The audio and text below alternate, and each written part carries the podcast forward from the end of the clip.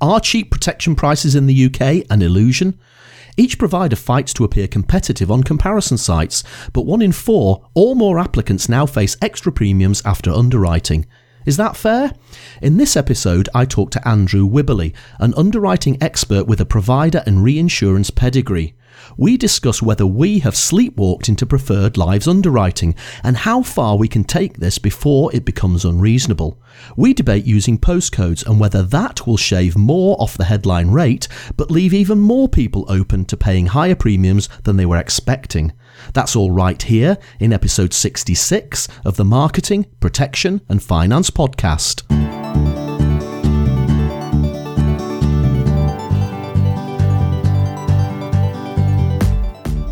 Welcome. You're listening to the podcast for financial services professionals looking to share business ideas and inspiration in the world of marketing, protection, and finance.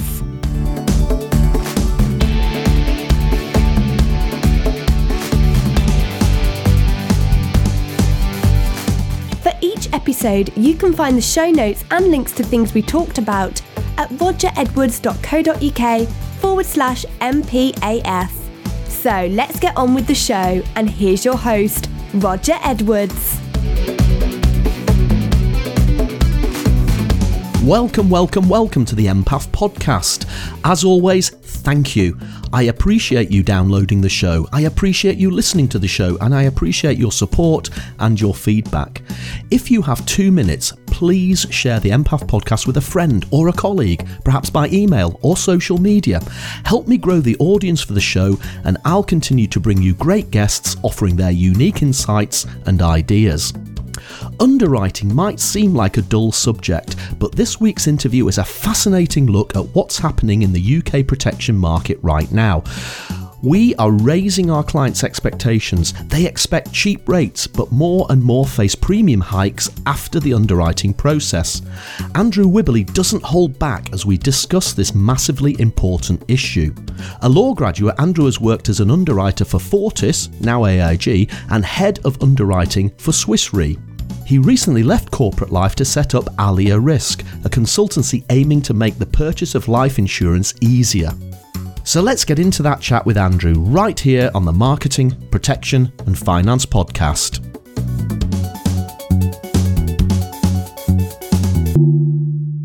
So, Andrew, welcome to the Empath podcast. Hi, Roger. How are you? I'm doing really well, Andrew. Tell me, where are you Skyping me from today? I am Skyping you from sunny Chelmsford today. The fog has finally cleared and the sunshine is pouring in through the through the study window. Andrew, today we've got a lot of things we want to talk about. We're going to talk about underwriting. We're going to talk about the situation we find ourselves in the UK protection market at the moment where one in four people who apply for protection potentially get rated, i.e., one in four people don't get the premium they thought they were going to pay.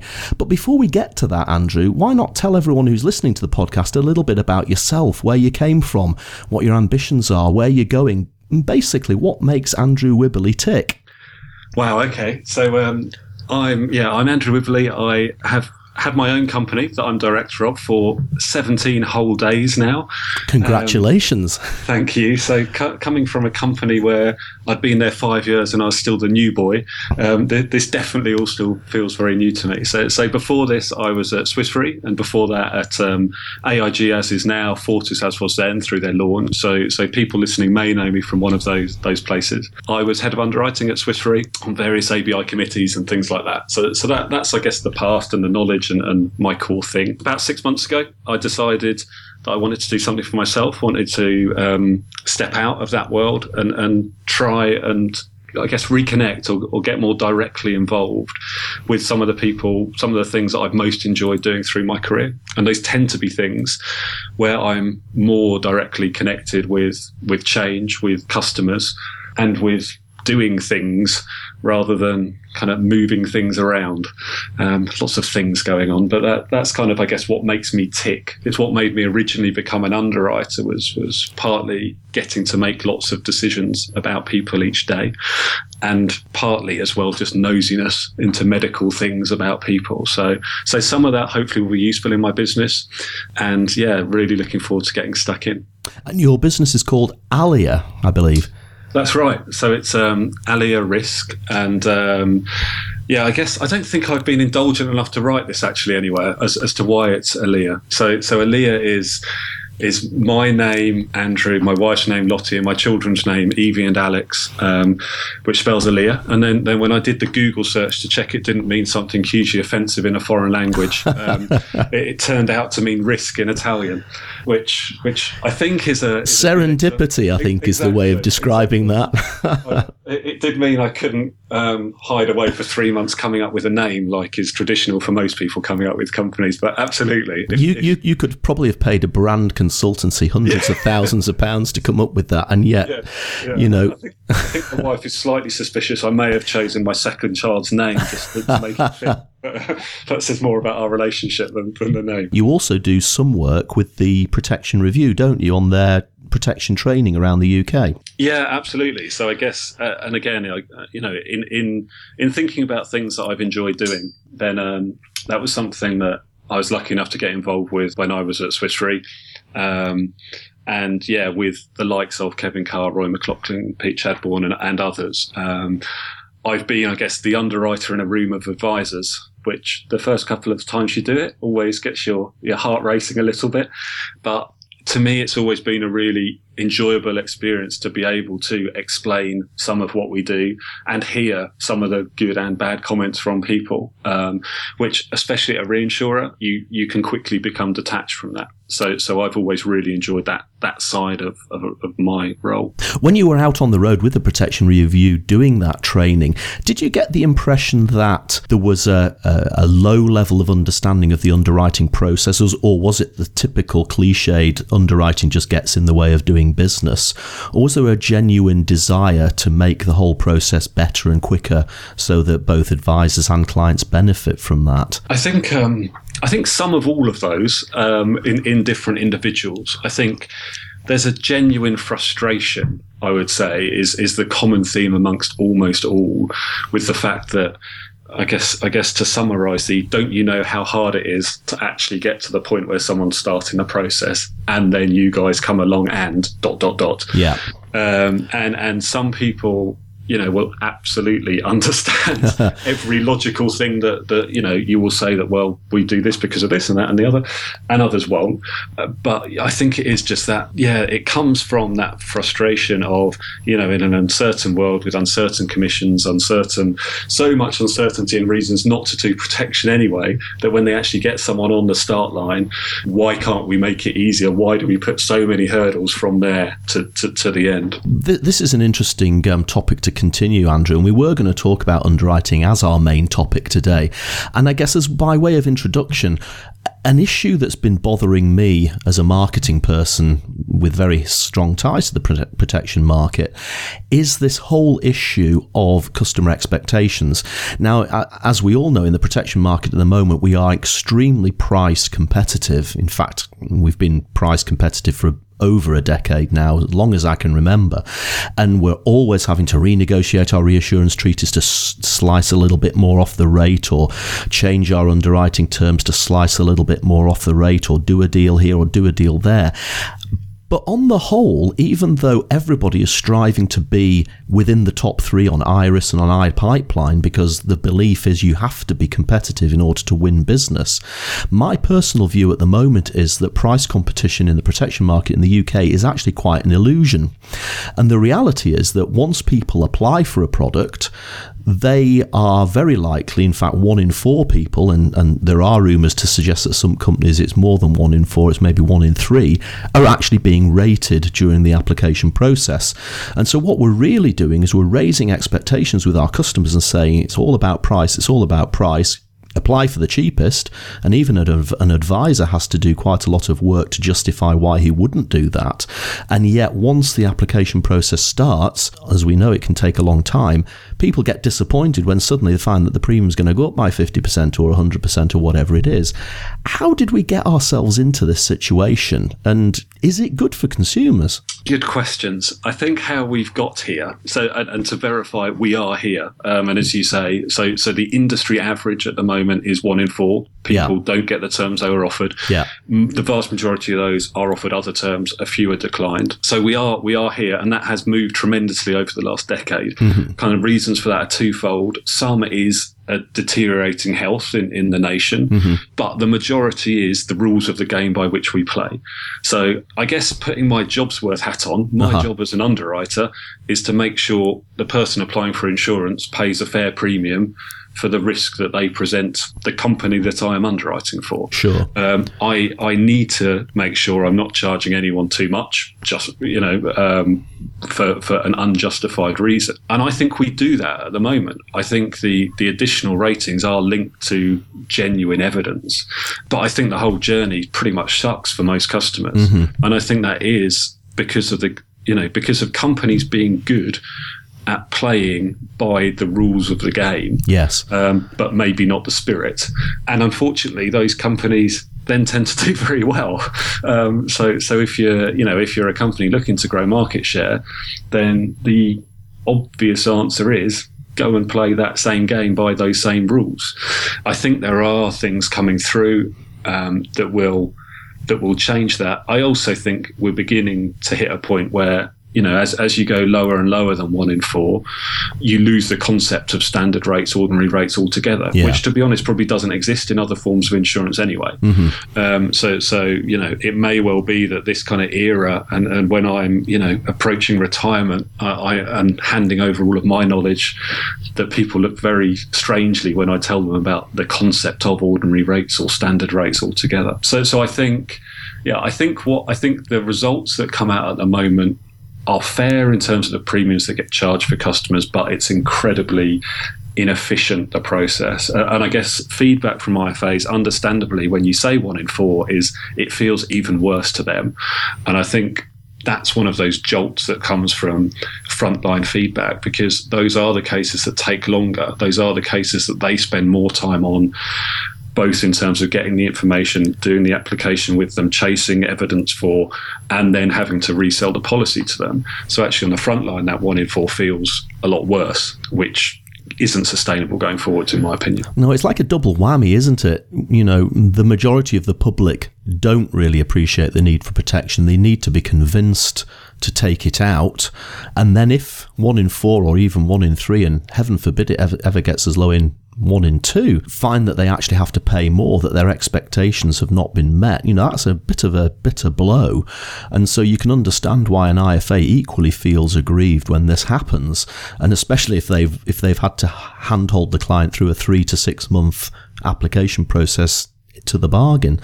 Um, it seems to me that the UK has effectively gone into preferred life underwriting, which is what they do in the United States of America, but effectively done it under a sort of shroud of secrecy. I think if you go to America, they're pretty open with you. They say, right, there's this super preferred band here at the top where if your height weight is in proportion, you don't drink, don't smoke, and only eat healthy food, then you can get the best rate there is. And then there's about four or five, maybe even six to seven different categories. And everybody knows what those categories are up front. Yet in the UK, we still promote this cheapest is best. And then somebody applies and we apply this cloak and dagger algorithm that's happening in the background. And then one in four, one in three people find that they are being charged more. Personally, I feel that we should be a lot more open, perhaps like the Americans are, but on the the other side of the coin, this is how our industry works, and I don't see it changing anytime soon. Yeah, I was going to. I mean, I'm determined to, to have a positive solution to the end of this answer, although, hmm. although I may I may have one more negative answer. so, so I guess I, I've I've sat with almost most companies in the market saying, well, what does preferred underwriting in the UK look like? Mm-hmm. Um, so I don't think it's breaching any confidence because it, it's a valid thing to kind of hypothesize about. And, and almost the problem is, and, and where the Americans somehow are, is that their standard rates is, is the plus 50 Yeah. that, that we charge. Yeah, Um, so, you know, for, for, for a new company entering the market to, to have that more possibly transparent approach and say, actually, well, let's pitch it in between. Let's say our standard rates is, is 25 extra on what other people would. But hey, great news. If you're really healthy, if you eat the right things and if you, and if all your other health is okay, we'll take 25 or even 30 off. You go onto your whichever exchange, Iris, whatever, as an IFA, and they're always going to be tenth on your comparison list. Yes. So, so, so what's the incentive there? Even if there's a possibility that that some of those lives end up cheaper, mm-hmm. um, which which I think is um, I don't want this to be an in defence of underwriters, but in defence of underwriters, um, what, what, we do in those two models really doesn't change. No, it, it is the kind of dare I say it, the sales and marketing and all that stuff around it that goes. Okay, where do you start? I, I, I think the technology makes a real difference. Yes. I also think where underwriting can help is is is in the speed of underwriting. And as that gets quicker, then I think you potentially have a situation where you can answer a few questions and then give a an expect set an expectation and that expectation becomes a lot more real so you know in simple terms that could be that we always take BMI uh, height and weight before giving an indication or, mm-hmm. or so on, you know, which, which given technology and things like that now, the, the kind of excuses not to do that becomes less and less. And obviously there, there are various you know solutions out there now, uh, all, from the all singing, all dancing UnderwriteMe to, to kind of other things along the way that attempt to do that. So I, I think we'll see more of that coming in, which, which, hopefully will help demystify some of what we do. And do you think UnderwriteMe is the right solution to this? Uh, we've talked about UnderwriteMe on the podcast before. My impression of UnderwriteMe is it's a good solution. But in reality, it's a bit sad that the industry's got itself into a situation where it needs an independent company to come along and build something to plug onto the front end to effectively solve a problem that we've created for ourselves. Yeah, I think um, I think UnderwriteMe is a solution to, to a to a problem. I don't think it's going to single handedly save the market, which I don't think they're guilty of saying that. No. Uh, but but there is that danger at the moment. You know, it's great that underwriting is being talked about and thought of in a positive way. But you know, when when you look at the nuts and bolts of what underwriting is doing, I guess it's saying the problem is people have uncertainty about the final rate. I think a lot of that uncertainty actually comes more from a compliance perspective mm-hmm. and an admin perspective about having to do all of those things.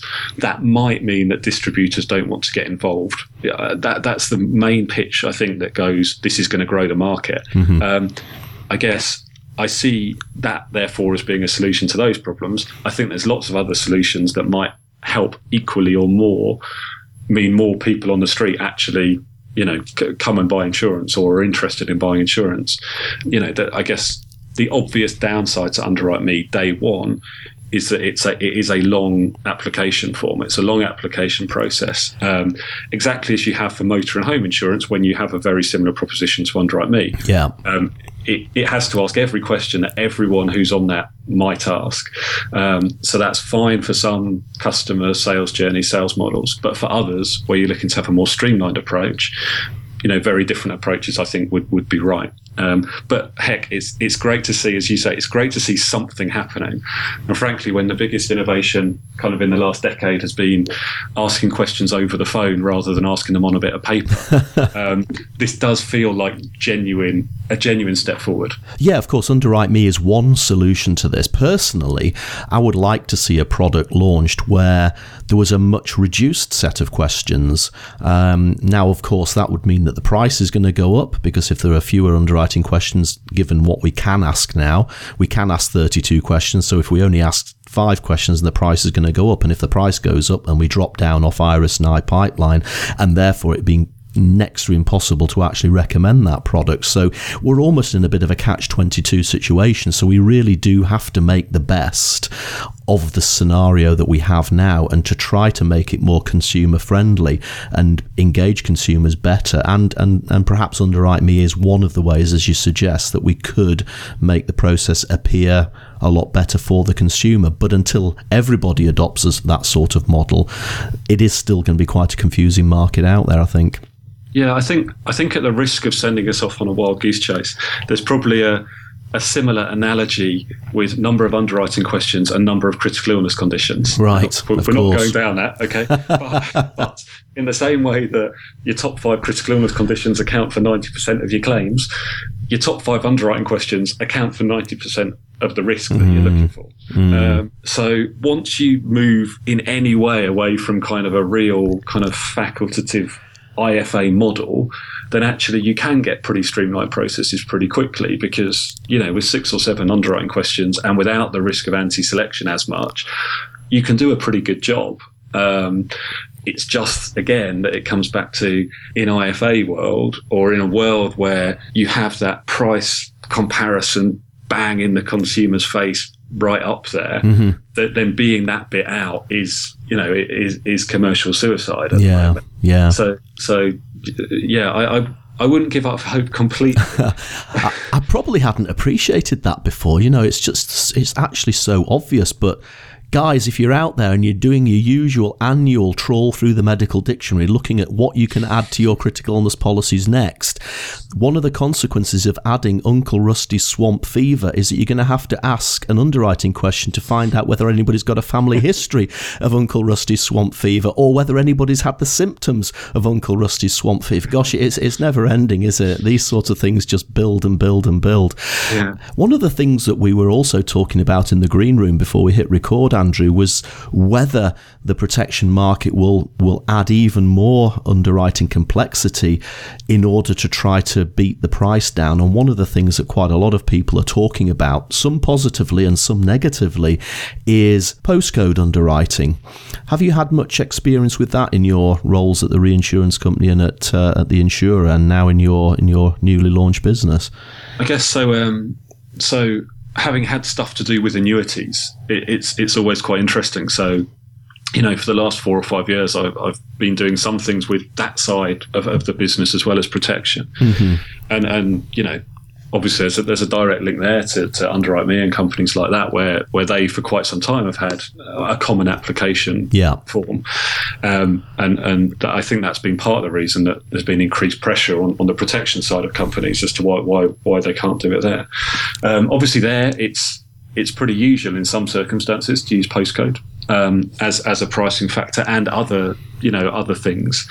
Um, I I can only see risk getting more and more segmented, mm-hmm. um, and you know with with more and more comparison sites, then it, it only takes one company to to decide to go down that route that everyone else has to react. So, you know if whether we we could spend a long time, and maybe off the call we will spend a long time depend, d- debating the merits of using postcode, let's say, as a risk factor.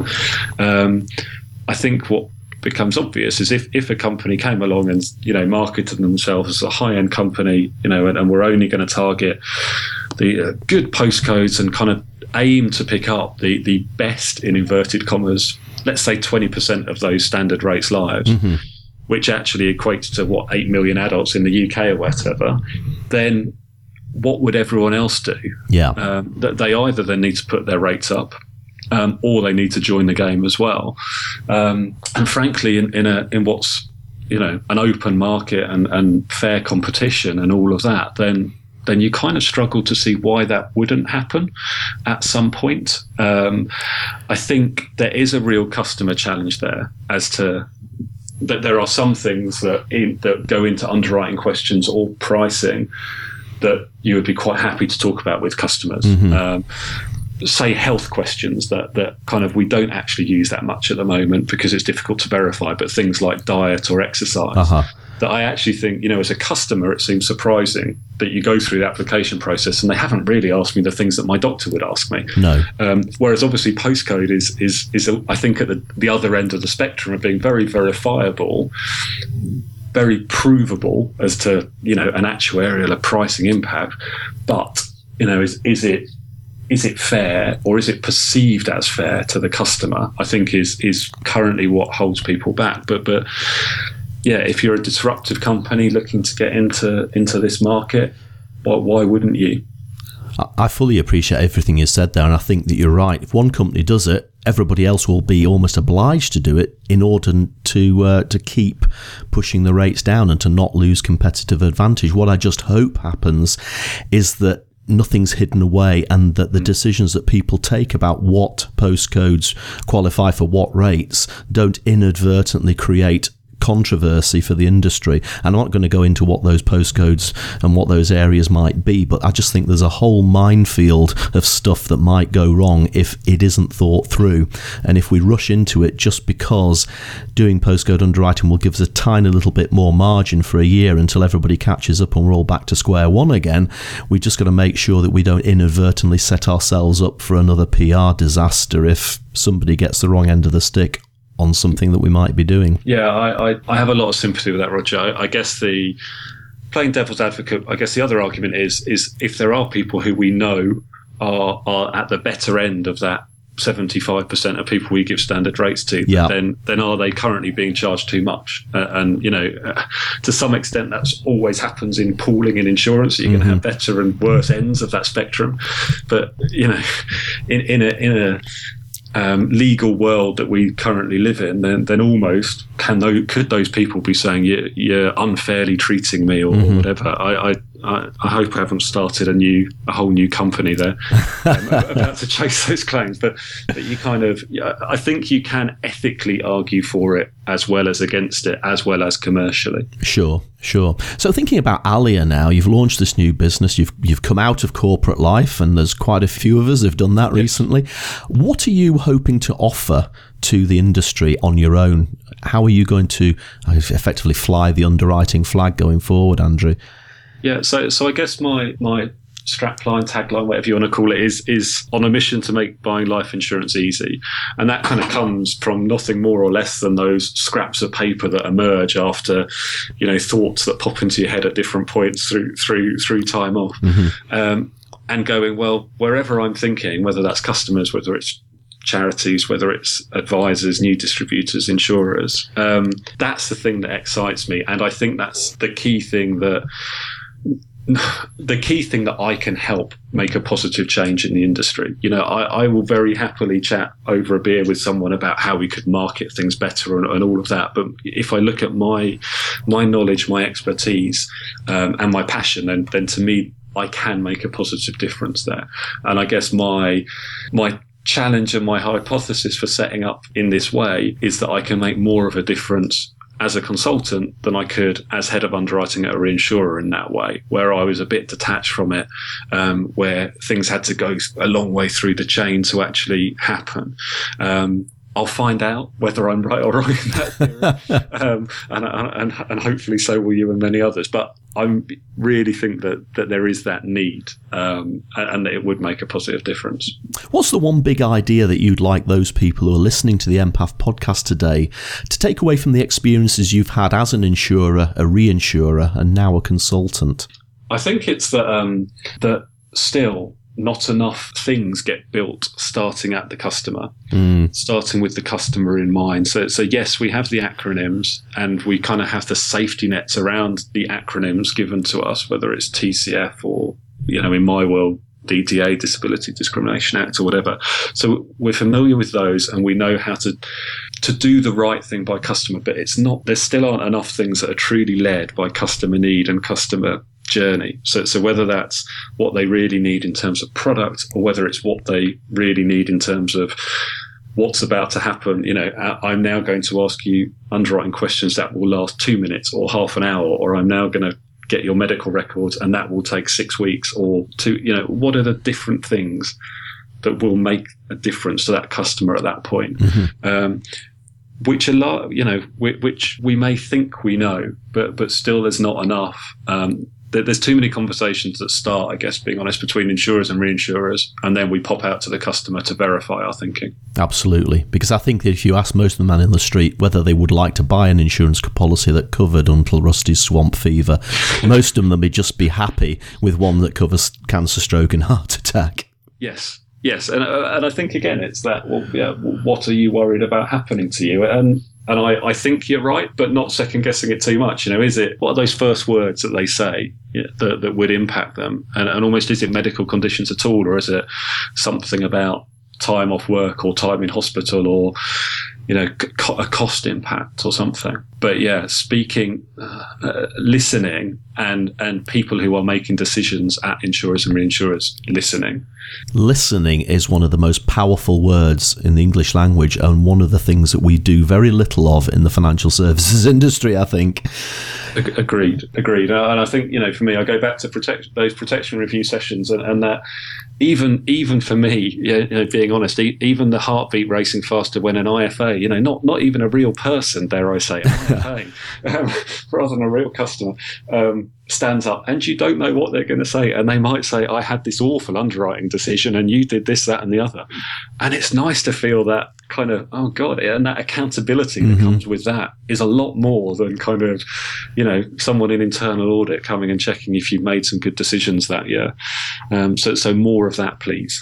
Yeah andrew i agree. Listening is one of the things that we need to do more of and it's not just pretending to listen it's actually listening to what people say and basing a lot of our commercial decisions on what those people are saying it's been really fascinating to talk to you about uh, underwriting today andrew to talk about your new business Alea, and to and to think about some of the challenges that we face as an industry to engage with our customers more and to try to make them understand protection more and perhaps to to streamline this this process we call underwriting, but to a lot of people is just something bizarre and and and out of reach. Before we go, Andrew, I always like to finish the MPAF podcast with a quick fire round of business questions. So let's get straight into that. If there was one thing that you'd like to change about the financial services industry, perhaps by waving a magic wand, what would it be? I guess being more positive would probably be my overall aim. And, and not having listened back to my answers, I'm not sure if I've fulfilled this or not. But stop talking gaps, stop talking protection gaps, start talking positively about the successes that are out there, whether that's claim stories, whether that's who is insured. I, I, guess I don't know how many people don't have an iPhone, but I know how many people don't have protection. So, so tell me, tell me something that's normal about people getting protection. What's the one business model, or it could be a product or a campaign that's caught your attention in the last year? Tell us what it was and what you liked about it. Um, so, if I can kind of do two quickly, one one very close to my world is is vitality yep. and some of the stuff they're doing there and, and being open about talking about health, energizing the marketing. So so more thinking there about a slightly different approach to to getting people, you know, on on risk. Um, and then maybe from from my time off in, in gardening leave this summer, the, the, most inspirational podcast I heard was was one of yours, Roger, with um, with Holly from Boring Money and, and some really interesting stuff there about different ways you can talk to consumers. Um, you know, so I guess they're the inspiration that, that when my dad proofread my website, he, he, he didn't like it because it wasn't insurancy enough. Um, and, and people like Holly and others out there, yourself and, and, and many others, kind of, I think, give people the confidence, give give new starters the confidence that it's okay to, to, to be yourself um, and, and, and not to put on that horrible voice that we sometimes feel the need to. Absolutely. Right like you talk. That's what I always say. Tell us about an app or a gadget that's made a huge difference to your working life.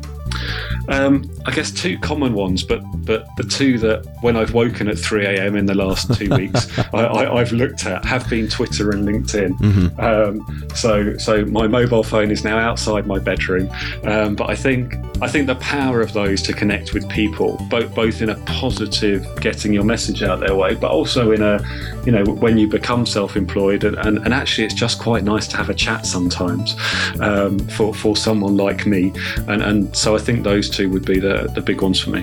What's the best business book you've ever read? Tell us why you like it so much and what you took from it. Again, rewriting the question as underwriters hate. um, in, in, in, the last in the last few months, my two favourites are um, on, on a big kind of economics thing. I've really enjoyed Post Capitalism by Paul Mason, right? Um, which is kind of what happens when capitalism goes wrong. Um, linked to business, some really interesting stuff in there about social enterprises, and, and, and actually, in an insurance sense, you begin to see some stuff like Friendsurance overseas happening, which, which may be some interesting things. Um, and the other, again, is one a plug from Reese Williams' Quiet Room on, on, on your podcast earlier, Made to Stick by Chip and Dan Heath, um, mm. all about great storytelling. And again, you know, thinking of ways as an underwriter, as someone who can be seen as an enemy of the sales process, how how we need to explain and get out there. That book's been fantastic for that. storytelling and underwriting. That is a, a powerful combination that hardly anybody ever uses. Andrew, I'm sure there's going to be a lot of people who are going to want to get in touch with you after hearing you today on the podcast. Maybe they want some consultancy, maybe they want some underwriting training, maybe they just want to have a chat about the way that the underwriting uh, process works. What's the best way that people should connect with you? So I think I'm on I'm on most social media by now. Um, so to run through them, Twitter is at Andrew Wibberley. I will let let them look at your website rather than spelling out my name like booking at a restaurant. The website is www.alearisk.com. So that's A L E A risk.com. Um, and my email is andrew at alearisk.com. Fantastic. All of those links will be in the show notes page for this podcast, which you'll find at rogeredwards.co.uk forward slash MPAF. That's rogeredwards.co.uk forward slash MPAF. Andrew, once again, thank you so much for taking the time to come on the podcast today. It's been fascinating to talk to you. Good luck with Alea Risk in the future, and let's catch up for a beer in London sometime soon. Thank you very much, Roger. Look forward to it.